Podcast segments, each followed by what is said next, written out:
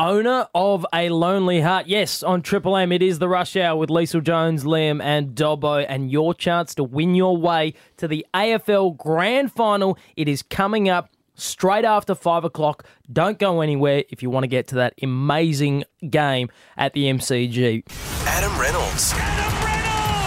For Ariat Rebar Work Jeans. Built to perform, built to last, built for you.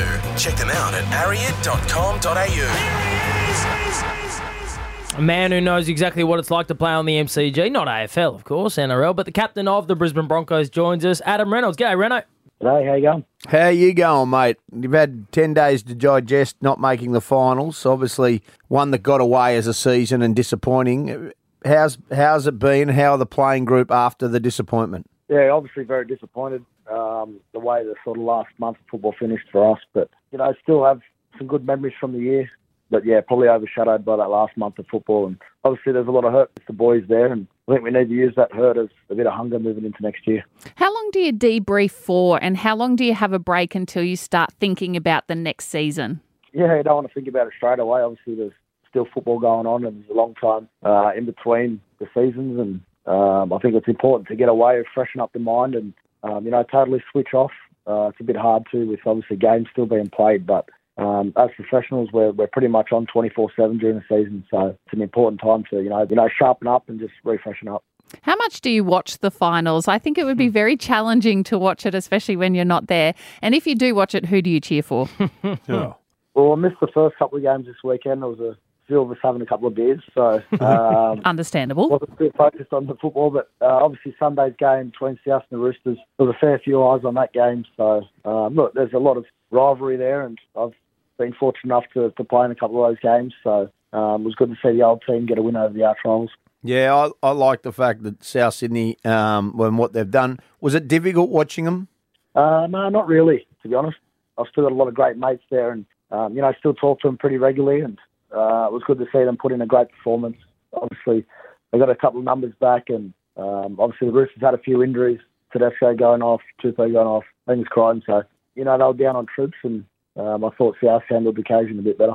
Reno, to quote uh, Tyson Gamble, you're the mastermind. But well, and, let's not open that and, up again. And, but when you look at the teams left, who and I know you've got an attachment to South Sydney, but who is the team you see holding up the trophy at the end? Who who do you think is the best team left in the competition right now? Yeah, it's hard. It's hard to look past Penrith. I mean, the way they play the game, and they've all been there and done it. Obviously, last year, you know, they're a hard team to break down their defence is so good and they, they front load all their energy into defence and, and frustrate teams, um, you know, from playing in their own half. So for, for them, they're getting a week off, um, and that was a big help for us last year to make the grand final. So uh, it'd be hard to go past Penrith. Are you? Uh, will you watch the rest of them, or do you try and get away now?